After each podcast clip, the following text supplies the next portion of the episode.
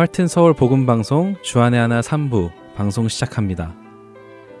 주안의 하나 3부에서는 주안에서 어떻게 가정을 이루며 부부 생활을 해야 하는지 나누어 보는 한 몸을 이룰지라 방송과 성경을 읽으며 지혜를 나누는 시간인 Let's Read the Bible 그리고 존 맥아더 목사님의 Strength for Today를 통해 매일을 살아가는 힘을 얻는 시간이 준비되어 있습니다. 먼저 한 몸을 이룰지라 함께 하시겠습니다.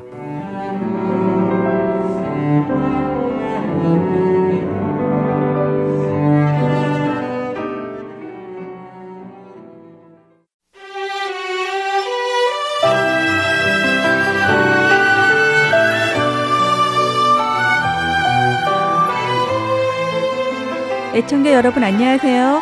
한 몸을 이룰지라 진행의 권선영입니다. 안녕하세요. 박상준입니다. 애청자 여러분들은 지난 한 달간 한 몸을 이룰지라 방송을 들으시며 부부간의 작은 변화가 있으셨는지 궁금한데요.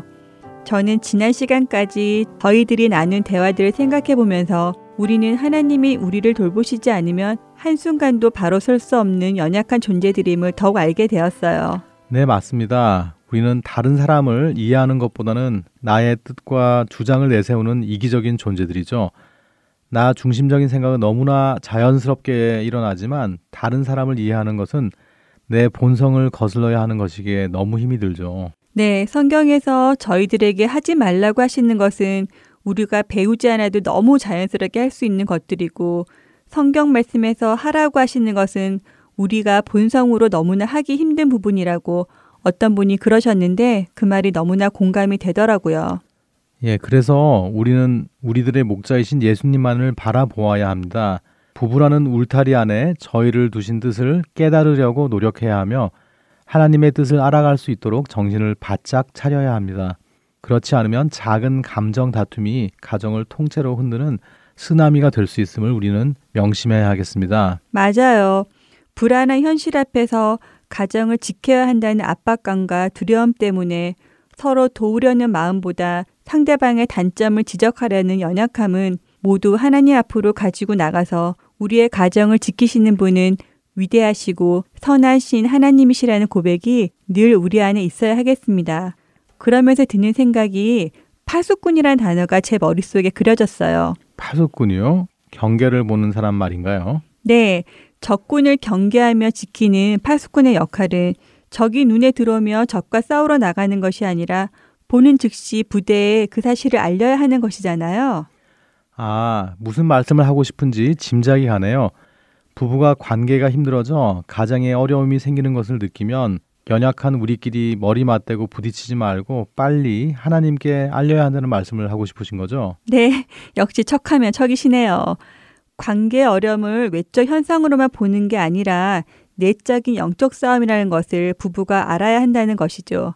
사단은 늘 하나님과 우리와의 관계를 깨뜨리려고 호시탐탐 노리고 있잖아요. 네, 맞습니다. 하나님이 만드신 가정을 파수하는 책임이 우리들에게 있음을 명심해야 하고 그렇게 명심하기 위해서는 늘 우리가 깨어서 기도하고 있어야겠습니다. 만일 부부가 부부싸움 할 때마다 함께 무릎 꿇고 기도하면 엄청 자주 할 것 같은데요, 기도를. 그럴 것 같은데요. 그것도 나쁘지는 않겠습니다. 네. 그렇게 함께 기도하기 시작한다면 진정한 회복의 첫 단계가 시작될 것이라고 확신합니다. 네, 왠지 시작부터 기운이 나는데요. 그럼 오늘은 어떤 이야기를 애청자 여러분들과 좀 나눠 볼까요?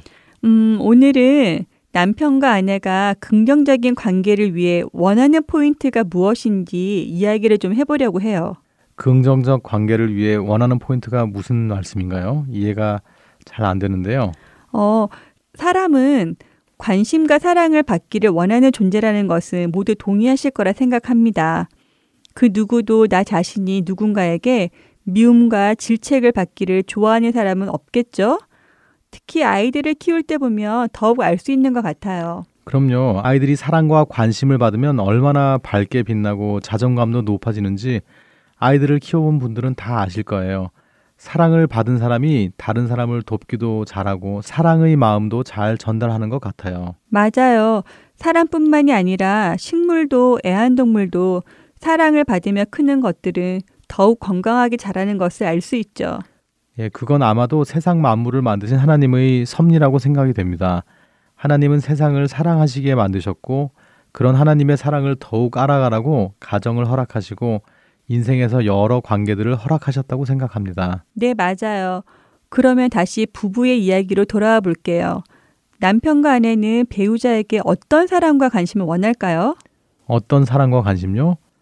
사랑과 관심에도 무슨 종류가 있다는 말씀인가요? 아니요. 꼭 그런 의미가 아니라 우리가 사랑이라고 하면 뭔가 조금 막연한 것 같아서요. 어떤 모습이 사랑의 표현으로 나타날 수 있는지 좀 구체적으로 찾아보자는 의미입니다. 아, 무슨 말인지 알겠습니다. 저희 부부가 이번 주 주제를 놓고 대화를 나누면서 아내가 원하는 사랑과 남편이 원하는 사랑을 이야기하면서 했던 이야기 말씀하시는 거죠? 네.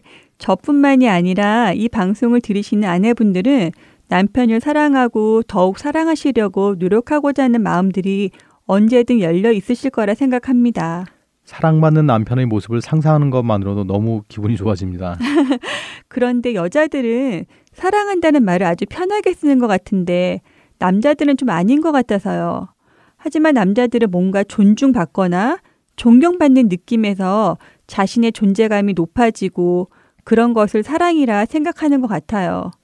그리고 남자들에게는 여자의 사랑한다는 말의 고백보다 행동의 표현에서 감동을 더 받는 것 같더라고요. 네, 완전 동감합니다. 저는 개인적으로 아내가 정성스럽게 차려준 밥상을 받으면 아내에게 사랑받는다는 느낌이 들더라고요. 저뿐 아니라 제 아들도 엄마가 맛있는 도시락을 준비하던지 본인이 좋아하는 음식들을 차려주면 엄마에게 백허그하며 엄마 사랑해요 라고 고백하던데요. 눈에서 하트가 뿅뿅 나오는 것을 목격합니다. 저희 집만의 특별한 모습은 아닐 것 같아요. 제 친구 중에도 남편과 부부싸움하고 꼴도 보기 싫은데도 점심 도시락을 새벽부터 일어나서 준비해 준다고 하더라고요. 그때 박상준 아나운서가 그 말을 듣고 그 남편은 아내에게 존경과 사랑을 받고 있는 것이라고 하셨잖아요. 예, 우리나라 옛말에 남편이 바람이 나서 나가도 음식 맛 좋은 조강지처는 못 입고 돌아온다라는 말이 있을 정도니까 남편들은 밥상에 많은 의미를 두는 것 같긴 한데요. 밥하기 쉬운 건 아닌데 말이죠. 그렇죠. 예. 자, 밤 이야기는 잠깐 쉬고 다시 본론으로 들어와야 합니다. 아무래도 남자들의 문화에서는 사랑한다라는 말은 좀 낯이 간지러운 표현이라 남편들은 말을 안 해도 알 수 있는 표현에 큰 의미를 두는 것 같아요. 아, 정말 남편들은 아내에게 사랑한다, 미안한다라는 이렇게 간단한 한마디가 여자들에게 얼마나 삶에 큰 위안과 힘을 주는지 그 파워를 잘 모르시는 것 같아서 안타까워요. 말씀을 들으니까 그 간단한 걸 왜 잘 못하나 하는 생각이 좀 드는데요. 연습을 좀 해주세요. 네, 노력하겠습니다. 한편으로는 생각해보면 남자들 또한 와이프나 자녀들에게 아빠 최고예요, 여보 고마워요 라는 말을 들을 때 정말 힘이 나는 것도 사실인데 저희가 너무 많은 것을 바라는 겁없는 남편들인가요? 많은 것을 바라는 것을 인정해 주시니까 넘어가겠습니다. 저희 부부의 대화에서 많이 나오는 단어가 진정성이라는 말일 것 같아요. 며칠 전 저희가 원고를 위해 대화를 나누던 중에 이 말이 나왔던 거 기억하시죠? 그럼요. 저는 사람과의 관계에서 진정성이 없는 사람들을 보면 정말 신뢰하지 못하고 더군다나 나와 있을 때와 다른 여러 사람들이 있을 때 말과 행동이 달라지는 사람을 보면 위선적인 모습이라고 느껴져서 그런 사람과는 깊은 관계를 맺지 않죠. 우리 주변에는 간혹 그런 사람들이 가족 간에도 있고 직장에서도 있을 수 있고 교회에서도 볼 수 있는 것 같아요. 그런 사람이 예수님이 말씀하시는 외식하는 자들이겠죠. 우리 자신한테는 그런 모습이 없는지 나는 다른 누군가에게 진정성이 없는 사람으로 생각되어지는 것이 아닌지 잘 성찰해 보아야 할 것 같습니다. 네, 그럼요. 먼저 나부터 나 자신을 살펴보는 것이 신앙인의 진정성 있는 모습이라 생각이 됩니다. 우리가 나누려는 부부 관계에서 서로가 받고 싶어 하는 태도가 바로 그런 진정성 있는 모습이 아닐까요? 입으로는 사랑한다, 존중한다 하지만 실상은 전혀 그런 행동이 밑받침되지 못한다면 그거는 쇼윈도 부부밖에 되지 못하는 것인 거죠. 행함이 없는 믿음처럼요. 맞아요. 당사자들은 바로 알 수 있잖아요. 그런 쇼윈도 부부의 모습이 오래 지속되면 결국 관계는 깨어질 수밖에 없는 거죠. 예, 그러면 우리는 어떻게 하면 진정성 있는 관계를 부부간에도 늘 지속할 수 있는지 그 지혜를 성경에서 찾아보아야 하겠습니다. 그럼 성경 속에도 쇼윈도 부부가 있나요? 네, 있습니다. 아주 혹독한 결말이 있는 부부가 있죠. 정말요? 어떤 커플인지 궁금한데요. 저는 늘 성경 속 부부들의 모습을 찾아보고 묵상하는 것이 너무 흥미롭고 성경이 더욱 저에게 친숙하게 다가오는 것 같아서 늘 기다려집니다. 예, 그럼 오늘 저희가 소개할 부부는 크리스천 부부가 아닌 이방인 부부인데요. 바로 에스더에 나오는 아하수에로 왕과 와스디 왕비에 대해서 이야기를 나누어 보려 합니다. 와, 기대가 되는데요. 네, 그럼 에스더를 함께 읽어보면서 이야기를 좀 나누어 보겠습니다. 권선영 아나운서와 제가 에스더 1장 1절부터 7절까지 번갈아 읽겠습니다. 애청자 여러분들도 함께 성경을 펴서 읽어보시면 좋을 것 같습니다. 네, 제가 먼저 1절을 읽겠습니다. 이 일은 아하수에로 왕 때 있었던 일이니 아하수에로는 인도로부터 구스까지 127 지방을 다스리는 왕이라. 당시에 아하수에로 왕이 수산궁에서 즉위하고 왕위에 있은 지 제3년에 그의 모든 지방관과 신하들을 위하여 잔치를 베푸니 바사와 메대의 장수와 각 지방의 귀족과 지방관들이 다 왕 앞에 있는지라. 왕이 여러 날 곧 180일 동안에 그의 영화로운 나라의 부함과 위엄의 혁혁함을 나타내니라. 이 날이 지남에 왕이 또 도성 수산에 있는 귀청간의 백성을 위하여 왕궁 후원뜰에서 7일 동안 잔치를 베풀세. 백색, 녹색, 청색 휘장을 자색 가는 배줄로 대석 기둥 은고리에 메고 금과 은으로 만든 걸상을 화반석, 백석, 운모석, 흑석을 깐 땅에 진설하고 금잔으로 마시게 하니 잔의 모양이 각기 다르고 왕이 풍부하였으므로 어주가 한이 없으며 이 구절들을 읽으면 아하스로 왕의 권세가 얼마나 크고 화려한지 짐작이 가는데요. 성경이 이렇게 구체적으로 그 잔치의 모습을 상세히 묘사한 것이 어떤 의도가 있으리라 생각이 듭니다. 그런가요? 저는 왠지 모르게 폭풍의 전야 같은 느낌이 드는데요. 화려함 속에 감추어진 어그러진 모습들처럼요. 네, 맞아요. 아무리 화려하고 절대 권력을 가진 왕일지라도 부부 관계가 바로 서 있지 못하면 이 모든 것이 의미가 없다라는 것을 암시하는 것 같기도 하고요. 네, 저도 그렇게 생각해요. 요즘 시대에도 세상의 권력자들이 겉으로는 아무리 성공하고 화려해도 가정이 깨어져 있으면 그 화려한 것들이 오히려 더 서글퍼 보이는 것 같아요. 깨진 것을 감추려고 더욱 화려하게 치장하는 것과 같은 모습처럼 보여서요. 네, 부부가 가장 작은 공동체이지만 그 영향력은 정말 크다는 것을 알 수 있죠. 그러면 다음에 이어지는 와스디 왕후에 대한 구절을 함께 읽어보겠습니다. 제가 먼저 구절을 읽겠습니다. 왕후 와스디도 아하수에로 왕궁에서 여인들을 위하여 잔치를 베푸니라. 제7일에 왕이 주웅이 일어나서 어전 넷이 무후만과 비스다와 하르보나와 빅다와 아박다와 세달과 가르가스 일곱 사람을 명령하여 왕후 와스디를 청하여 왕후의 관을 정지하고 왕 앞으로 나아오게 하여 그의 아리따움을 묻 백성과 지방관들에게 보이게 하라 하니 이는 왕후의 용모가 보기에 좋음이라. 그러나 왕후 와스디는 네시가 전하는 왕명을 따르기를 싫어하니 왕이 진노하여 마음속이 불 붙는 듯 하더라. 와, 이 구절을 읽으면 아주 긴장감이 감도는 역사 드라마를 보는 것 같아요. 네, 저도 그런데요. 이 구절들에서 남녀의 차이점과 관계의 모습, 앞으로의 예상되는 결말 등이 보여서 흥미진진한데요.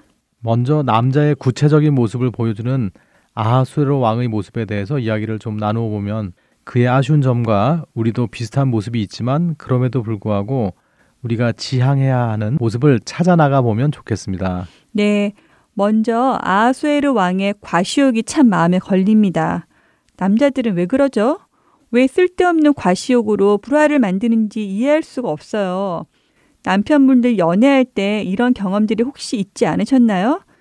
친구들과 있을 때 결혼할 예비 신부를 자랑하기 위해 갑자기 나으라고 전화를 하셨던 기억이 없으신가요? 그럴 때 아내분들의 반응이 어땠는지 또한 기억하시나요?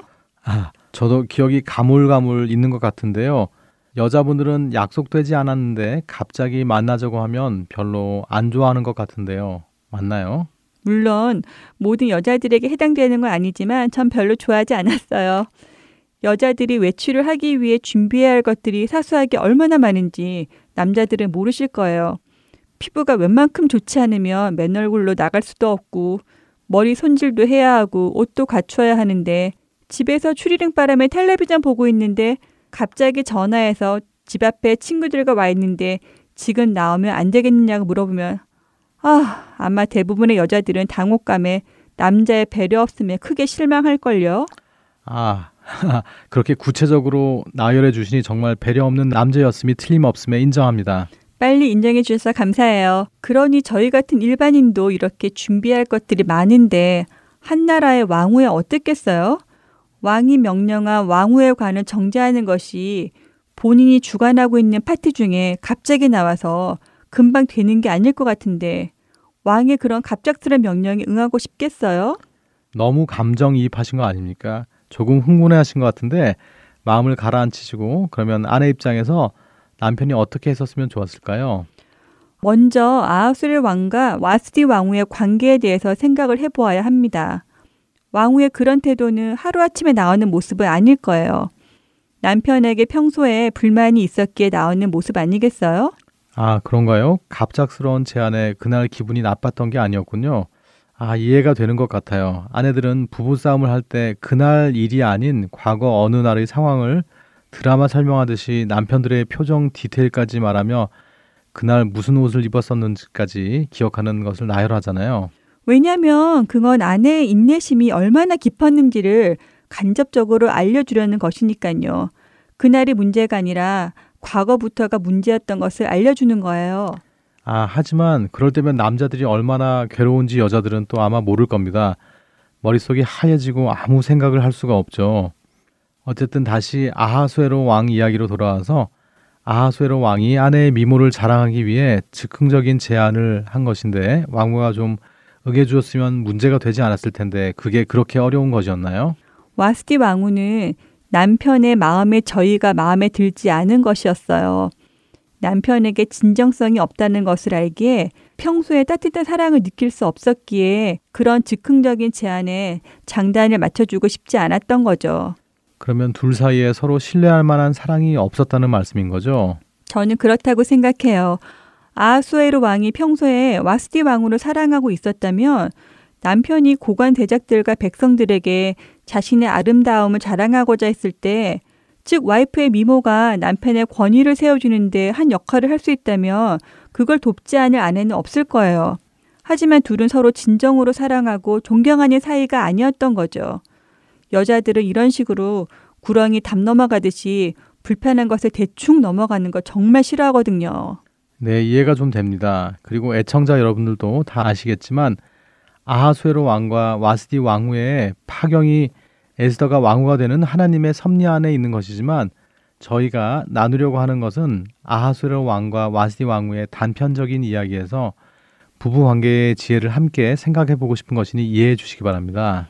부부 간의 진정한 신뢰와 사랑을 말씀하시는 거죠. 맞아요. 사람들 앞에서 지켜 세워주고 칭찬하고 하는 것 이전에 일상에서 서로에게 사랑과 정성을 드린다면 자연히 그 부분은 어느 곳에 있을지라도 서로를 돕는 자로 함께 할 것이라는 생각이 드네요.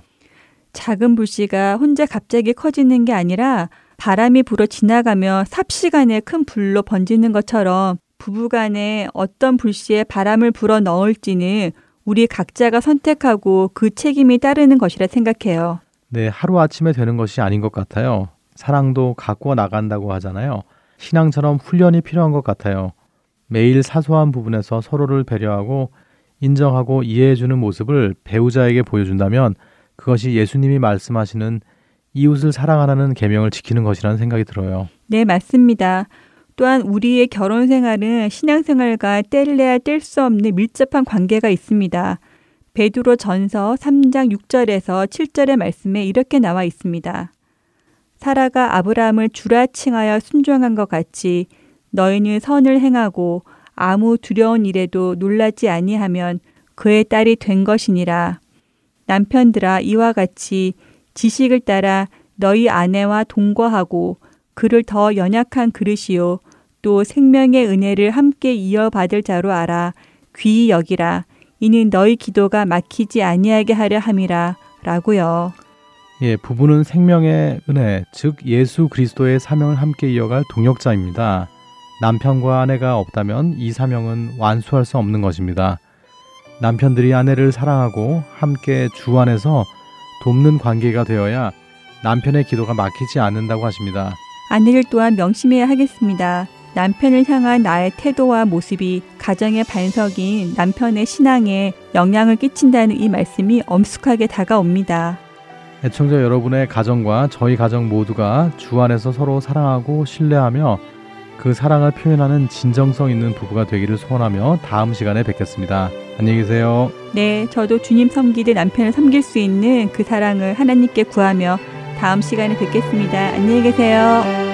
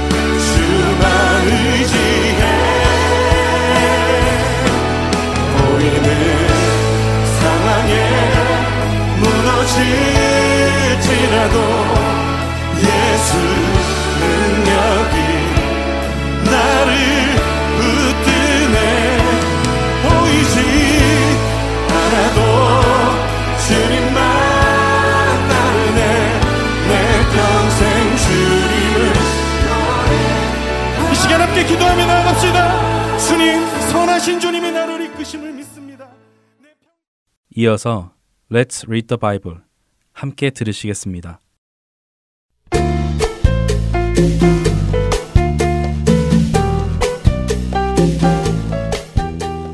애청자 여러분 안녕하세요.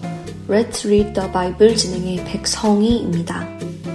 누군가 나를 위해 충고해주는 말을 들을 때 여러분은 어떻게 반응하시나요?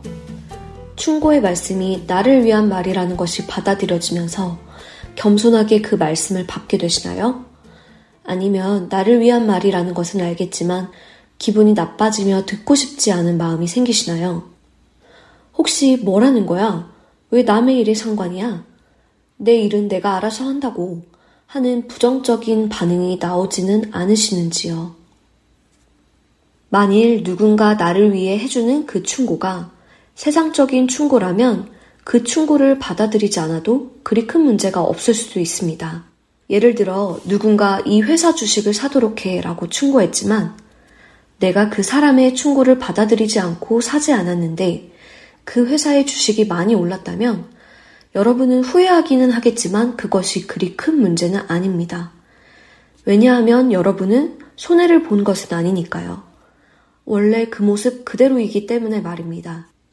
하지만 나를 위한 그 충고가 영적인 충고라면 어떨까요? 영적인 충고를 받아들이지 않아도 큰 상관이 없을까요? 그렇지 않습니다. 오늘 함께 읽을 잠언 5장의 말씀은 우리가 영적인 충고를 받아들이지 않고 교만하게 살면 큰 부끄러움을 당하는 날을 맞을 거라고 경고하십니다. 자신의 죄로 인하여 많은 사람들이 보는 앞에서 죄의 결과로 얻어지는 부끄러움과 심판을 대면하게 될 것을 말씀하시죠. 그리고는 이렇게 후회하게 될 것이라고 말씀하십니다. 조금 더 이해하기 쉽게 현대인의 성경으로 이 구절을 읽어드리겠습니다. 잠언 5장 11절에서 14절입니다. 결국 내 육체는 병들어 못 쓰게 되고 너는 이렇게 탄식하게 될 것이다. 내가 왜 훈계를 싫어하며 어째서 내 마음이 꾸지람을 가볍게 여겼는가? 내가 내 스승의 말을 듣지 않았고 나를 가르치는 사람에게 귀를 기울이지 않았더니 이제 많은 사람들 앞에서 수치를 당하게 되었구나. 나를 위한 영적인 충고를 무시하게 되면 결국 자신의 마지막이 다가올 때에 왜 자신이 그런 충고를 싫어했고 자신을 올바른 길로 가게 하려는 꾸지람을 우습게 여겼는지 후회하게 될 것이라고 하십니다. 여러분은 어떠십니까?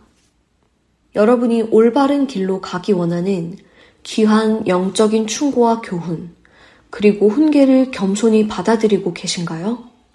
그 충고를 가볍게 여기거나 싫어한다면 우리 역시 고통의 날, 고난의 날에 이러한 탄식을 할 수도 있습니다. 그런 날이 오지 않고 오히려 마지막 날에 내가 그때에 그 충고들을 달게 받고 내 삶을 그 충고에 복종시켰더니 오늘 이렇게 기쁘고 즐거운 날을 맞는구나 라는 고백을 할 수 있는 우리가 되기 바랍니다. Let's read the Bible 잠언 5장 1절에서 23절까지의 말씀을 읽겠습니다. 내 아들아, 내 지혜에 주의하며 내 명철에 내 귀를 기울여서 근신을 지키며 내 입술로 지식을 지키도록 하라. 대저 음녀의 입술은 꿀을 떨어뜨리며 그의 입은 기름보다 미끄러우나 나중은 쑥같이 쓰고 두 날 가진 칼같이 날카로우며 그의 발은 사지로 내려가며 그의 걸음은 수월로 나아가나니 그는 생명의 평탄한 길을 찾지 못하며 자기 길이 든든하지 못하여도 그것을 깨닫지 못하느니라. 그런즉 아들들아 나에게 들으며 내 입의 말을 버리지 말고 내 길을 그에게서 멀리하라. 그의 집 문에도 가까이 가지 말라. 두렵건대 내 존영이 남에게 잃어버리게 되며 내 수한이 잔인한 자에게 빼앗기게 될까 하노라. 두렵건대 타인이 내 재물로 충족하게 되며 내 수고한 것이 외인의 집에 있게 될까 하노라.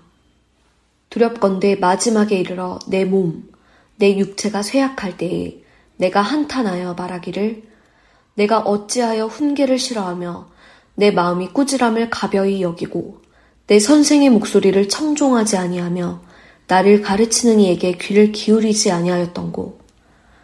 많은 무리들이 모인 중에서 큰 악에 빠지게 되었노라 하게 될까 염려하노라.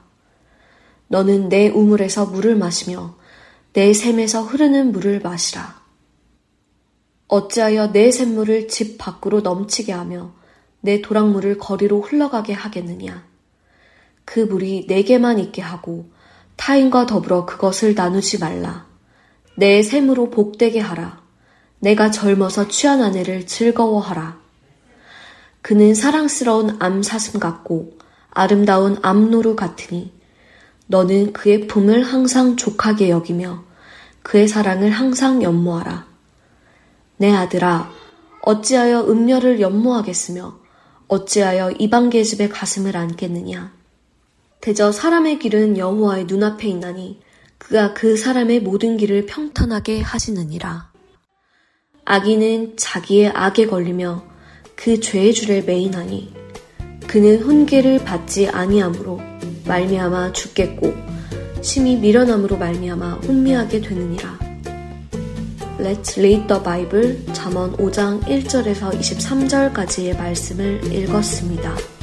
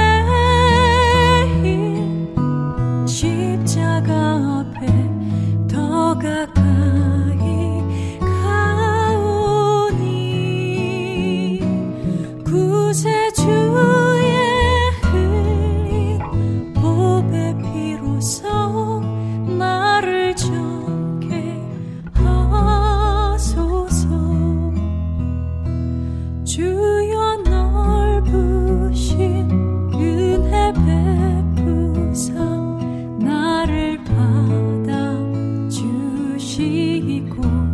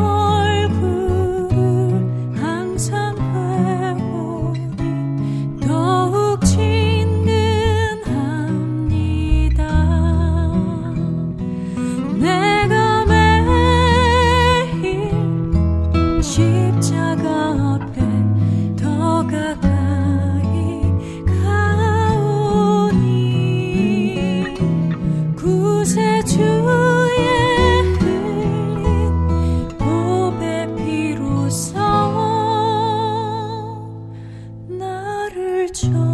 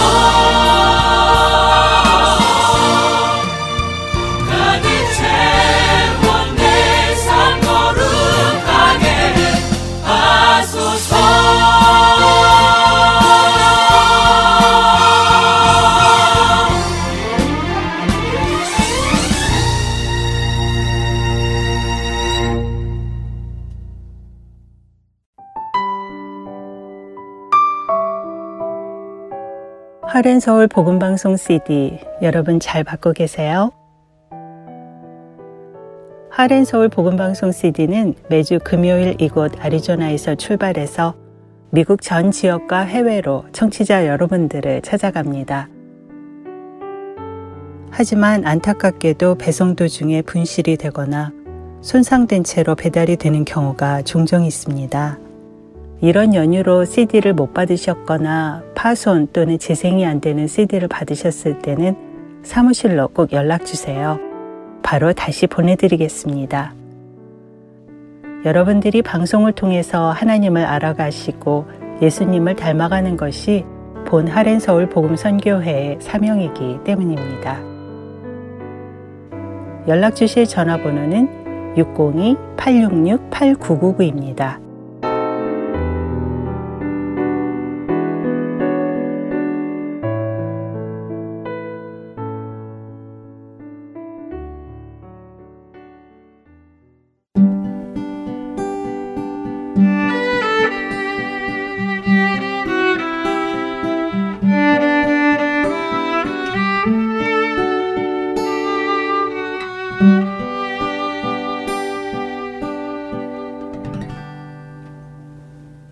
계속해서 존 맥아더 목사님의 Strength for Today로 이어드립니다.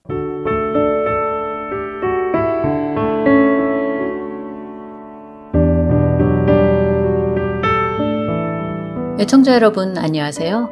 존 맥아더 목사님의 Strength for Today 진행의 최소영입니다. 참 지혜는 이 세상에서 얻을 수 있는 것이 아니라 하나님께만 속한 것임을 여러분들은 잘 알고 계실 것입니다.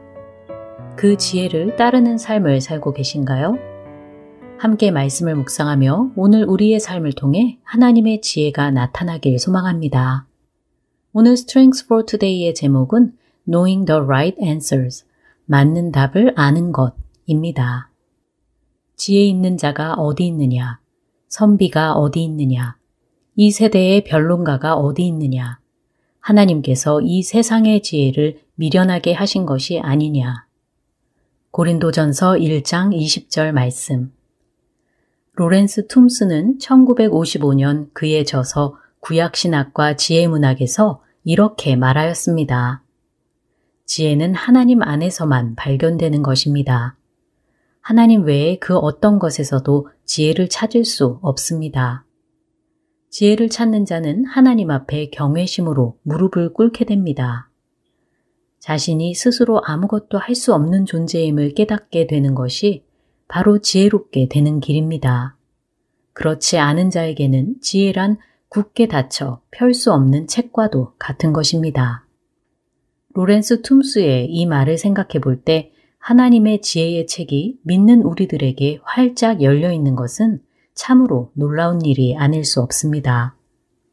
믿는 자라면 누구나 하나님의 지혜의 책을 통해 이 세상을 분석하는 것은 쉬운 일이지요. 성경적인 배경이 없는 사람들은 사형제도나 낙태, 동성애 등 이 세상에서 논란이 되는 많은 주제에 대한 답을 내놓기가 쉽지 않습니다. 그러나 성경은 겉으로 보기에 복잡해 보이는 이러한 문제들에 대해 분명한 답을 말씀하고 계십니다. 창세기 9장 6절에서는 다른 사람의 피를 흘리면 그 사람의 피도 흘릴 것이라고 말씀하고 계시며 시편 139편 13절에서는 엄마의 자궁 안에 있는 생명은 하나님에 의해 만들어진 인격체임을 말씀하고 계시지요. 또한 고린도전서 6장 9절에서 10절과 로마서 1장 26절에서 27절을 보면 동성애는 대체 가능한 라이프 스타일이 아니라 간음과 마찬가지로 심판받아 마땅한 성적 죄라고 말씀하고 있습니다. 세상의 기준으로 볼 때 우리는 문벌이 좋거나 능력이 많은 것이 아닐 수도 있습니다. 오히려 만물의 찌꺼기 같이 보일 수도 있겠지요. 하지만 우리는 아주 중요한 문제들에 대한 답을 가지고 있습니다. 하나님의 주권과 은혜 때문에 주를 경외하는 여러분은 하나님의 지혜로 인도되었습니다. 사도 바울은 고린도전서 1장 30절에서 너희는 하나님으로부터 나서 그리스도 예수 안에 있고 예수는 하나님으로부터 나와서 우리에게 지혜와 의로움과 거룩함과 구원함이 되셨으니 라고 말씀하십니다. 하나님을 경외하면 그의 지혜가 여러분에게 끊임없이 흘러들어옵니다. 바울은 골로새 성도들에게 예수님 안에 지혜와 지식의 모든 보화가 감추어져 있다고 말씀하셨지요. 예수님이 여러분 안에 거하시기에 여러분은 하나님의 지혜를 소유하고 있는 것입니다. 말씀과 성령을 통해 하나님과 하나님의 뜻에 대해 아는 특권을 주신 하나님께 감사하며 찬양하시길 바랍니다. 여러분의 삶을 통해 살아계신 하나님의 지혜를 나타내고 이로써 세상이 여러분 안에 있는 예수님을 보게 되길 소망하며 오늘 Strength for Today 마칩니다. 안녕히 계세요.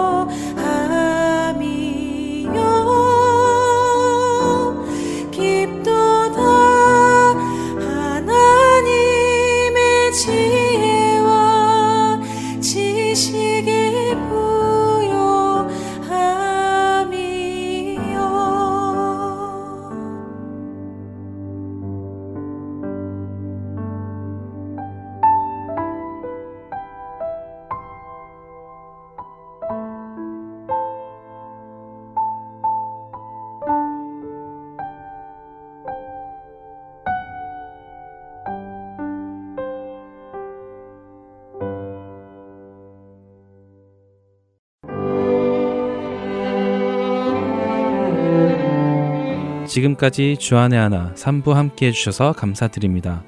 계속해서 주안의 하나 4부로 이어집니다. 감사합니다.